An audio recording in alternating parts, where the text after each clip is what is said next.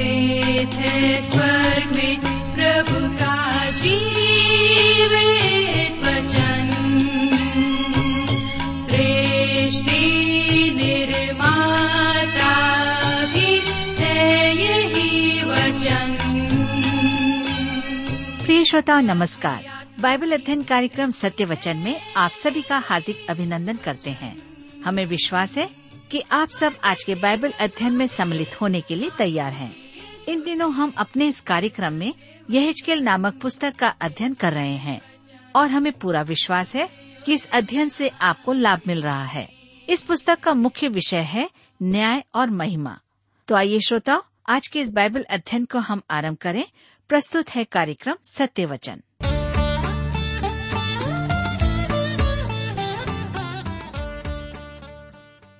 प्रिय श्रोता मित्रों, आप सबों को प्रभु यीशु के पवित्र और सामर्थी नाम में मेरा नमस्कार। मैं कुशल पूर्वक हूँ और मुझे आशा है कि आप सब भी परमेश्वर की निकटता में रहते हुए कुशल पूर्वक हैं और आज फिर से परमेश्वर के वचन में से सुनने और सीखने के लिए तैयार बैठे हैं। मैं आप सभी श्रोता मित्रों का इस कार्यक्रम में स्वागत करता हूँ। मैं आपको बताना चाहता हूँ कि हम सब इन दिनों यहेजकेल नबी की पुस्तक से अध्ययन कर रहे हैं और हमने पिछले अध्ययन में देखा कि परमेश्वर ने यहेजकेल को सूखी हड्डियों पर भविष्यवाणी करने के लिए कहा और आज हम अपने अध्ययन में आगे बढ़ेंगे। लेकिन इससे पहले आइए हम सब प्रार्थना करें और परमेश्वर से आज के अध्ययन के लिए सहायता मांगें।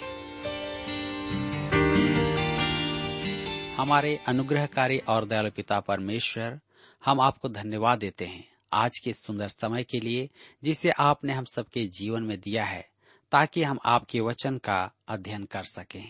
हमारी प्रार्थना है कि आप हमारे प्रत्येक श्रोता भाई बहनों को अपनी बुद्धि, ज्ञान और समझ प्रदान करें ताकि एक एक जब आपके वचन को सुने तो उसके द्वारा अपने जीवन में आशीषों को प्राप्त कर सके। हमारी प्रार्थना उन भाई बहनों के लिए है जो बीमार हैं, निराश और परेशान हैं, चिंता और दबाव में हैं, तनाव में हैं। आप उन्हें अपनी शांति और चंगाई प्रदान करें। धन्यवाद के साथ प्रार्थना यीशु के नाम से मांगते हैं, आमीन। मित्रों, आइए अब हम अपने अध्ययन में आगे बढ़ें और यहेजकेल नबी की पुस्तक सैंतीस अध्याय उसके बारह पद को पढ़ें। लिखा हुआ है, इस कारण भविष्यवाणी करके उनसे कह, परमेश्वर यहोवा यूं कहता है, हे मेरी प्रजा के लोगों, देखो मैं तुम्हारी कब्रें खोलकर तुमको उनमें से निकालूंगा और इस्राएल के देश में पहुंचा दूंगा। इस पद को पढ़कर कोई कहेगा, आप कहते हैं कि यह दर्शन शारीरिक पुनरुत्थान के विषय में नहीं है। मैं अब भी यही कहता हूँ कि पद इक्कीस से आगे और कुछ कहता है। आइए हम पढ़ें यहेजकेल सैंतीस के इक्कीस पद में, तब तू उन लोगों से कह, परमेश्वर यहोवा यूं कहता है, देखो मैं इस्राएलियों को उन जातियों में से लेकर जिनमें वे चले गए हैं चारों ओर से इकट्ठा करूंगा और उनके निज देश में पहुंचाऊंगा। मेरे प्रियो, पद बारह में परमेश्वर ने जब कहा मैं तुम्हारी कब्रें खोलकर तुमको उनसे निकालूंगा, तो उसके कहने का अर्थ यही है जो पद इक्कीस में है। इस्राएल संसार की विभिन्न जातियों में दफन है। वे लौटाए जाएंगे और एक स्वाधीन राज्य होंगे। मेरे प्रियो, मैं यहेजकेल के दर्शन में इन तीन चरणों में हड्डियों के बारे में कुछ कहना चाहता हूँ। जैसा मैंने पहले कहा, ये इस्राएल राष्ट्र के भविष्य को समझने में कुंजी का काम करते हैं और अब मैं कहना चाहता हूँ कि यदि हमारे पास भविष्यवाणी की पूर्ति कहीं है तो इन तीन चरणों में ही है।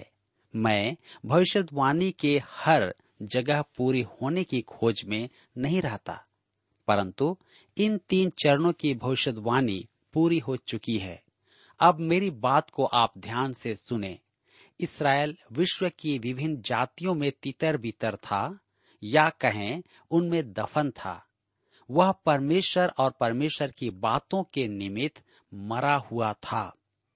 जी हाँ, यह पहला चरण है। जैसा कि हमने हड्डियों को देखा, उन्नीस सौ अड़तालीस के बाद वे एक राष्ट्र बने, परंतु अभी वे एक लाश के समान हैं।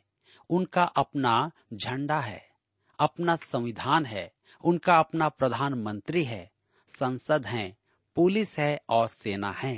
उनका अपना देश है और यरूशलेम भी है, परंतु आत्मिक जीवन नहीं है। यदि आप यरूशलेम के अरब क्षेत्र, जहां इस्लाम का बोलबाला है, लोग रहते हैं, वहां से निकलकर इस्राएली क्षेत्र तक आए तो देखेंगे कि वहां आत्मिकता नहीं है। मैं तो कहूंगा कि वहां कहीं भी देखें तो आत्मिकता ऐसी मृतक है जैसी दूसरी ओर है। वहां भौतिकवाद, बौद्धिकता तथा इस्राएली पक्ष में सभ्यता आदि सब कुछ है, परंतु आत्मिकता नहीं है। यह हड्डियों का दूसरा चरण है, जीवन से रहित लाशें। आज इस्राएल की यही दशा है। पद पंद्रह से अट्ठाईस में यहेजकेल दो लकड़ियों का उल्लेख करता है, जो उत्तरी राज्य और दक्षिणी राज्य की प्रतीक हैं। वे दोनों फिर से एक राष्ट्र होंगे। मेरे मित्रों, इसका अर्थ है कि खोए हुए दस गोत्र तब नहीं होंगे। यदि वे आज हमारे लिए खोए हुए हैं, परंतु परमेश्वर जानता है कि वे कहाँ हैं। निश्चय ही यह इंग्लैंड नहीं है। यहेजकेल की पुस्तक सैंतीस अध्याय के बाईस पद में लिखा हुआ है, मैं उनको उस देश अर्थात इस्राएल के पहाड़ों पर एक ही जाति कर दूंगा और उन सबों का एक ही राजा होगा। वे फिर दो न रहेंगे और न दो राज्यों में कभी बटेंगे। परमेश्वर उन्हें संगठित राज्य बनाएगा। यहेजकेल की पुस्तक सैंतीस अध्याय के चौबीस पद में लिखा है, मेरा दास दाऊद उनका राजा होगा और उन सबों का एक ही चरवाहा होगा। वे मेरे नियमों पर चलेंगे और मेरी विधियों को मानकर उनके अनुसार चलेंगे। जी हाँ, एक चरवाहा प्रभु यीशु मसीह होगा। वह इस संसार में आया था, तब दाऊद के वंश में जन्मा था। मत्ती रचित सुसमाचार एक अध्याय, लूका रचित सुसमाचार एक और दो अध्याय। यह अति सावधानी पूर्वक उसे दाऊद का वंशज दर्शाते हैं। वह एक चरवाहा था। जी हाँ, वह उन पर राज्य करेगा। मेरा अपना विचार है कि परमेश्वर दाऊद को पुनर्जीवित करेगा कि वह उन पर राज्य करे, या तो सहस्त्र वर्षीय राज्य में या उसके तुरंत बाद के अनंतकालीन राज्य में। कुछ टीकाकार कहते हैं कि वह सहस्त्र वर्षीय राज्य में शासन करेगा और कुछ टीकाकार यह भी कहते हैं कि वह अनंतकालीन राज्य में शासन करेगा। मेरा विचार है कि वह दोनों युगों में शासन करेगा। वह इस पृथ्वी पर प्रभु यीशु का उपासक होगा। यहेजकेल सैंतीस के अट्ठाईस पद में लिखा है, जब मेरा पवित्र स्थान उनके बीच सदा के लिए रहेगा, तब सब जातियां जान लेंगी कि मैं यहोवा इस्राएल का पवित्र करने वाला हूँ। यह अभी पूरा नहीं हुआ है, भविष्य में पूरा होगा। लिखा है, जब मेरा पवित्र स्थान उनके बीच सदा के लिए होगा। इस पृथ्वी पर सहस्त्र वर्षीय मंदिर होगा, अनंतकालीन मंदिर होगा। प्रकाशित वाक्य की पुस्तक में वह कहता है कि मंदिर नहीं होगा, तो वह नए यरूशलेम के विषय में कहा गया है, जिसमें कलीसिया भी होगी। यह इस पृथ्वी पर नहीं होगा। जी हाँ, इस्राएल का अनंत धाम इस पृथ्वी पर ही होगा और परमेश्वर का मंदिर वहाँ होगा। निसंदेह इस्राएल यहेजकेल का मुख्य विषय है, सैंतीस से उनतालीस अध्याय में। परंतु हम इसे अपने जीवन में भी व्यवहारिक बना सकते हैं। जिस संसार में हम वास करते हैं वह मौत की तराई है, जिसमें हर जगह सूखी हड्डियां और लाशें हैं। मनुष्य जीवित होने और क्रियाशील होने की चर्चा तो करता है, परंतु वह वास्तव में अपराधों और पाप में मृतक है। उनमें आत्मिक जीवन नहीं है। यही कारण है कि उन्हें इन लाशों में जान डालने के लिए शराब और नशे की आवश्यकता होती है। पहला यूहन्ना की पत्री पांच अध्याय उसके बारह पद में परमेश्वर स्पष्ट कहता है, जिसके पास पुत्र है उसके पास जीवन है, और जिसके पास परमेश्वर का पुत्र नहीं उसके पास जीवन भी नहीं है। मेरे मित्रों, आपके पास परमेश्वर का पुत्र है तो आप जीवित हैं, अन्यथा आप उसके बिना मृतक हैं। इस प्रकार आपके साथ दो प्रकार के मनुष्य हैं, जीवित तथा मृतक। यूहन्ना कहता है तीन अध्याय के छत्तीस पद में, जो पुत्र पर विश्वास करता है अनंत जीवन उसका है, परंतु जो पुत्र को नहीं मानता वह जीवन को नहीं देखेगा, परंतु परमेश्वर का क्रोध उस पर रहता है। इसका अर्थ स्पष्ट है कि प्रभु यीशु के बिना मनुष्य मरा हुआ है। मेरे मित्रों, परमेश्वर कहता है कि यदि आप विश्वासी नहीं हैं तो आप मृतक हैं। हे सूखी हड्डियों, परमेश्वर का वचन सुनो, तुम जीवित हो सकती हो। प्रभु यीशु को अपना प्रभु स्वीकार करो। यह संदेश हम अपने लिए ले सकते हैं, परंतु यह भविष्यवाणी वास्तव में इस्राएल राष्ट्र के लिए है। मित्रों, यहाँ पर अध्याय सैंतीस समाप्त होता है और अब हम अपने अध्ययन में आगे बढ़ते हैं और अध्याय अड़तीस से अपने अध्ययन को जारी रखेंगे, जिसका विषय है इस्राएल पर गोग अर्थात रूस का आक्रमण। यहेजकेल की पुस्तक में यदि कोई अध्याय परिचित है तो वे अध्याय अड़तीस और उनचालीस हैं। ये दो अध्याय गोग और मगोग के परित्याग की चर्चा करते हैं। मैं इन अध्यायों से कुछ महान तथ्य उभारना चाहता हूँ। दुर्भाग्य से ये अध्याय उन मनुष्यों द्वारा समझाए जाते हैं जिन्हें यहेजकेल की भविष्यवाणियों और उससे संबंधित तथ्यों का ज्ञान नहीं है, और यही कारण है कि वे विचित्र व्याख्याएं प्रस्तुत करते हैं। वे मुझे एक विज्ञापन का स्मरण कराते हैं। वहां लिखा था, आवश्यकता है अनुभवहीन अणुशक्ति कार्यकर्ताओं की। यहेजकेल की पुस्तक का समग्र ज्ञान न रखते हुए भी इसकी भविष्यवाणी का अर्थ निर्धारण करना या निकालना ऐसा ही व्यंग्यात्मक कार्य है। अध्याय सैंतीस में हमने देखा था कि भविष्य में इसराइल के निमित्त परमेश्वर की एक निश्चित योजना है, और ये दो अध्याय इस विषय से संबंधित हैं। ये अध्याय अंतिम दिनों में इसराइल के अंतिम शत्रु का उल्लेख करते हैं।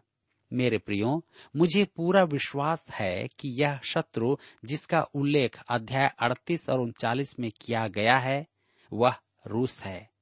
मेरे अध्ययन काल से लेकर मेरी बाइबल अध्ययन की उपाधि तक मैं सहमत नहीं था कि यह शत्रु रूस है, क्योंकि जिस सेमिनारी में मैंने अध्ययन किया था वह सहस्त्र वर्षीय प्रभु राज्य को स्वीकार नहीं करती थी। अंत में मैंने निर्णय लिया कि मैं इसका व्यक्तिगत अध्ययन करूंगा, और अब मैं आश्वस्त हूं कि अध्याय अड़तीस और उनतालीस में व्यक्त यह शत्रु रूस ही है। तीन संपर्क बिंदु ऐसे हैं जो मेरे मन मस्तिष्क को इसका बोध करवाते हैं। यहाँ तीन परिघटनाएं हैं, भाषा विज्ञान, दर्शन शास्त्र और भूगोल। आइए हम देखें भाषा विज्ञान संबंधित परिघटना। यहेजकेल की पुस्तक अड़तीस अध्याय उसके एक और दो पद में लिखा है, फिर यहोवा का यह वचन मेरे पास पहुंचा, हे मनुष्य के संतान, अपना मुंह मागोग देश के गोग की ओर करके, जो रोश मेशेक और तुबल का प्रधान है, उसके विरुद्ध भविष्यवाणी कर। ध्यान दीजिए, गोग का अभिप्राय है शासक। इस शब्द का वास्तविक अर्थ है छत। दूसरे शब्दों में कहें तो सर्वोच्च व्यक्ति। मैं गोग के अतिरिक्त किसी निरंकुश शासक के लिए कोई शब्द सोच ही नहीं सकता। यदि वह शिरोमणि है तो निरंकुश है, और यदि शिरोमणि नहीं है तो निरंकुश नहीं है। मागोग का अर्थ है सिर, जिसका इब्रानी पर्याय शब्द है रोश। यहाँ पर हम देखते हैं सिर। डीन स्टेनली इब्रानी भाषा के विद्वान थे। उनकी टीका में उत्पत्ति की पुस्तक के भाग में एक टिप्पणी थी कि रोश शब्द रोष की ओर निश्चित संकेत है। वे यह भी कहते हैं कि यह किसी आधुनिक राष्ट्र का एकमात्र संदर्भ है जो पुराने नियम में पाया जाता है। यह वास्तव में एक अद्भुत विचार है। मेरे प्रियो, हम देखते हैं कि बिशप लोथर ने कहा कि यहेजकेल में रोष व्यक्तिवाचक संज्ञा है जो स्कूती लोगों के संदर्भ में है। आज का रूस रूस मास्को भी कहलाता था, जो मेशेक शब्द से निकला है। रूस का राजा जार इवान चतुर्थ, जिसे इवान भयानक कहते थे, पंद्रह सौ तैंतीस में मास्कोई सिंहासन पर आया था। उसे पहली बार जार की पदवी दी गई थी। तुबल भी तुबोलस्क है जो साइबेरिया के ऊपर स्थित है। इस प्रकार से हम देखते हैं कि भाषा विज्ञान के आधार पर यहेजकेल जो नाम ले रहा है, वे आज संयुक्त रूस हैं। मेरे प्रियो, अब हम आगे देखते हैं भूगोल संबंधित परिघटना। रूस की पहचान का दूसरा प्रमाण भूगोल है। यहाँ हमने वे देश देखे हैं जो अंतिम दिनों में रूस के साथ होंगे। गोमर और उसके सारे दलों को और उत्तर दिशा के दूर दूर देशों के तो गर्मा के घराने और उसके सारे दलों को निकालूंगा। तेरे संग बहुत से देशों के लोग होंगे। पद छह में देखते हैं गोमर आधुनिक जर्मनी है और तो गर्मा आधुनिक तुर्किस्तान है। उत्तर दिशा भौगोलिक परिस्थिति है। पद पंद्रह में हम देखते हैं तू उत्तर दिशा के दूर दूर स्थानों से आएगा। मेरे मित्रों, अध्याय उनतालीस उसके पद दो में भी यही भौगोलिक स्थिति दी गई है। उत्तर दिशा के दूर दूर देशों से चढ़ा ले आऊंगा। मैं इस संदर्भ में प्रचार करते समय सदैव इसराइल और रूस के नक्शे काम में लेता हूँ। नक्शे में आप देखेंगे कि रूस इसराइल के उत्तर और उत्तर पूर्व में है। रूस इसराइल को एक बड़ी टोपी के समान ढांके हुए है। यदि आप इसराइल के उत्तर में चलते चले जाएं, तो रूस में होंगे और आगे उत्तर दिशा में आपके लिए ध्रुवीय बर्फ और सफेद भालू प्रतीक्षा कर रहे होंगे। बाइबल में दिशाएं इसराइल के संबंध में व्यक्त की जाती हैं। यहाँ उत्तर दिशा का अर्थ हमारी उत्तर दिशा नहीं, इसराइल की उत्तर दिशा है और पूर्व से अभिप्राय है इसराइल के पूर्व में। अतः परमेश्वर के वचन में इसराइल पृथ्वी का भौगोलिक केंद्र है। अब हम आते हैं दार्शनिक परिघटना। अंत में हम दार्शनिक या सैद्धांतिक परिघटना को देखते हैं, जिससे हमें गोग और मागोग की पहचान रूस से करने में सहायता मिलती है। यहेजकेल की पुस्तक अड़तीस अध्याय उसके तीन पद में लिखा है, और यह कह, हे गोग, हे रोश, मेशेक और तूबल के प्रधान, परमेश्वर यहोवा यूं कहता है, देख, मैं तेरे विरुद्ध हूँ। मेरे मित्रों, यह बड़ी विचित्र भाषा है। यहेजकेल की पुस्तक में परमेश्वर ने अनेक बार कहा है कि वह कुछ विशेष राष्ट्रों के विरुद्ध है, बेबीलोन, मिस्र तथा उसकी प्रजा और उसके विरोधी राष्ट्र। अब अंतिम दिनों में एक राष्ट्र का उदय होगा जो परमेश्वर के विरुद्ध होगा। हम यह कैसे कह सकते हैं? क्योंकि परमेश्वर कहता है कि वह उसके विरुद्ध है। यह देश सब राष्ट्रों से अलग है, क्योंकि परमेश्वर ने सब विरोधी राज्यों के नाम दिए हैं और वे यहेजकेल के युग के ही हैं। परंतु इस देश का अभी तक कोई भी नाम एवं निशान नहीं है। परमेश्वर कहता है कि वह उसके विरुद्ध है। मेरे प्रिय मित्रों, हमने जो देखा है वह प्राचीन काल के लोगों ने नहीं देखा है। हमने एक नास्तिक देश का उदय देखा है। रूस की राजनीतिक अर्थव्यवस्था का आधार है परमेश्वर नहीं। आप समझ रहे हैं, रूस की राजनीतिक अर्थव्यवस्था का आधार है परंतु परमेश्वर नहीं, क्योंकि वे नास्तिकवाद हैं। नास्तिकवाद में अन्य कोई देश ऐसा प्रमुख स्थान नहीं रखता है। कोई कहेगा अन्य जातियां भी जो प्राचीन काल में थी उनके विषय में आप क्या कहेंगे, क्या वे नास्तिक नहीं थे? जी नहीं, वे बहुदेववादी थे। वे अनेक देवताओं की पूजा करते थे। मनुष्य पथभ्रष्ट होकर भी नास्तिक नहीं था, जिसका कारण मेरे विचार में समझना आसान है। वे प्रकाशन के निकट थे। नूह के युग में भी नास्तिक नहीं थे। उनकी समस्या नास्तिकवाद नहीं परंतु पापपूर्ण जीवन था। मनुष्य उस युग में अनेक देवी देवताओं की पूजा करता था। परमेश्वर ने इस पुस्तक में दंड की जो घोषणाएं की हैं, वे इन राष्ट्रों के विरुद्ध हैं। परमेश्वर ने मेम्फिस अर्थात मिस्र के विरुद्ध कहा था कि उसकी मूर्तियां सब समाप्त हो जाएंगी, और ऐसा ही हुआ। बेबीलोन को छोड़ वे सब देश मूर्तियों की उपासना करते थे। बहुदेववाद प्राचीन संसार की विशेष पहचान थी। परंतु रूस एक ऐसा देश है जिसका दर्शन नास्तिकवाद है, अर्थात वह ईश्वर विरोधी है। मेरे प्रियो, आप देखेंगे कि परमेश्वर ने आरंभ में नास्तिकवाद के विरुद्ध एक भी आज्ञा नहीं दी थी। निर्गमन की पुस्तक बीस अध्याय उसके तीन और चार पद में उसने बहुदेववाद और मूर्ति बनाने के विरुद्ध आज्ञाएं दी थी। अतः आप देखेंगे कि परमेश्वर की आज्ञाएं बहुदेववाद के विरुद्ध नास्तिकवाद का वहां उल्लेख नहीं है। इस प्रकार से हम देखते हैं कि यहाँ पर कोई है जो परमेश्वर के विरुद्ध है, और यही कारण है कि परमेश्वर कहता है कि मैं उसके विरुद्ध हूँ। मित्रों, हम देखते हैं कि दाऊद के युग में नास्तिकवाद उभर रहा था। भजन संहिता चौदह उसके एक पद में भी हम देखते हैं, मूर्ख ने अपने मन में कहा कि परमेश्वर नहीं है। रूस के विषय में महानुभवों ने कहा है, आप उनसे सौदा नहीं कर सकते।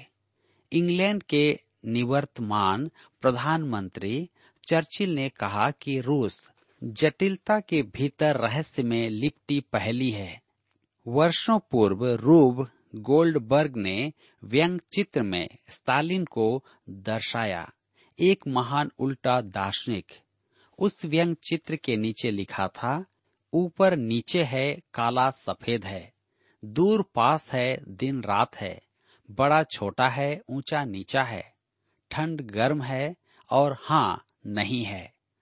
तर्कहीन, पागलपन, परंतु यह रूस का मुख्य विचार है। हमारे युग में यही एक राष्ट्र उभरा है।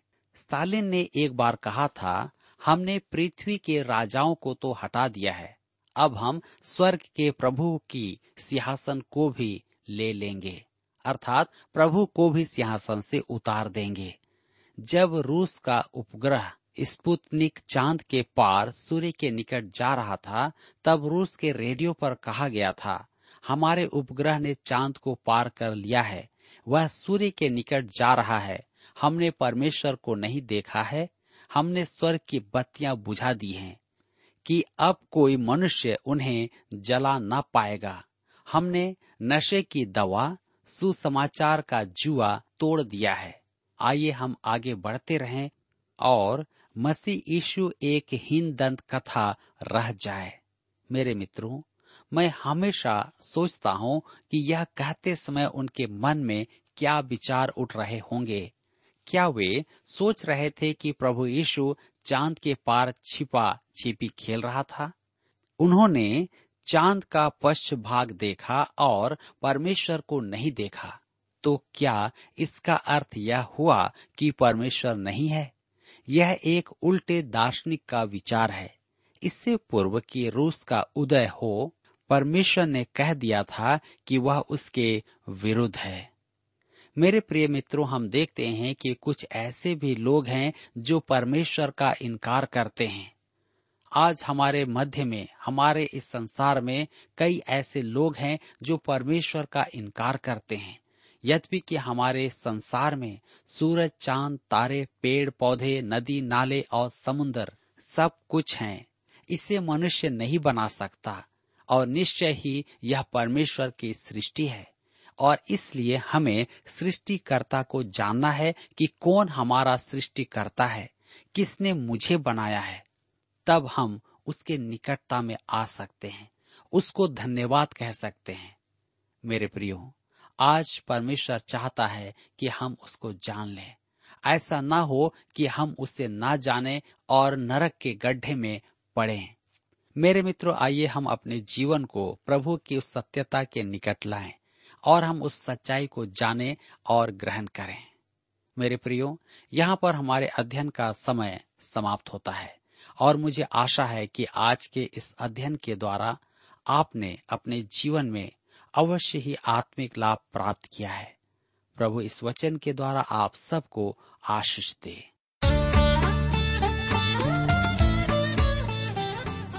प्रिय श्रोताओ, अभी आप सुन रहे थे बाइबल अध्ययन कार्यक्रम सत्य वचन। हम आशा करते हैं कि आज के इस कार्यक्रम से आपको आत्मिक लाभ मिला होगा।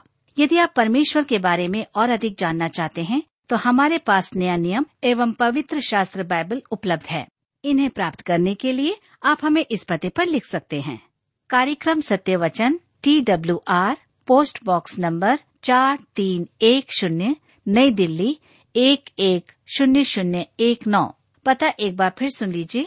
कार्यक्रम सत्य वचन, T W R, post box number four three one zero, new Delhi one one zero zero one nine. और हाँ श्रोताओ, याद रखें कि पत्र लिखते समय आपका नाम और पता साफ साफ लिखा होना चाहिए। इसके अलावा आप हमसे टेलीफोन के माध्यम से भी बातचीत कर सकते हैं, जिसमें हमारे काउंसलर या सलाहकार आपको सलाह देंगे। तो नोट कीजिए, हमारा मोबाइल नंबर नौ नौ पाँच आठ आठ दो शून्य चार एक चार। याद रखें double nine five eight eight two zero four one four. और हमारा दूसरा नंबर है zero nine six five one four double three three nine seven. याद रहे शून्य नौ छः पाँच एक चार तीन तीन तीन नौ सात। इसके अलावा आप हमसे ईमेल के द्वारा भी संपर्क कर सकते हैं। हमारा ईमेल आईडी है Hindi T T B at T W R dot I N, Hindi T T B at T W R dot I N. श्रोताओ, इस कार्यक्रम को आप हमारे वेबसाइट रेडियो आठ आठ दो डॉट कॉम पर भी सुन सकते हैं। इस वेबसाइट रेडियो आठ आठ दो डॉट कॉम के बारे में अपने मित्रों को भी सूचित कर दें। और अब इसी के साथ हमारे कार्यक्रम का समय यहीं पर समाप्त होता है। अगले कार्यक्रम में आपसे फिर मुलाकात होगी। तब तक के लिए हमें आज्ञा दीजिए। नमस्कार।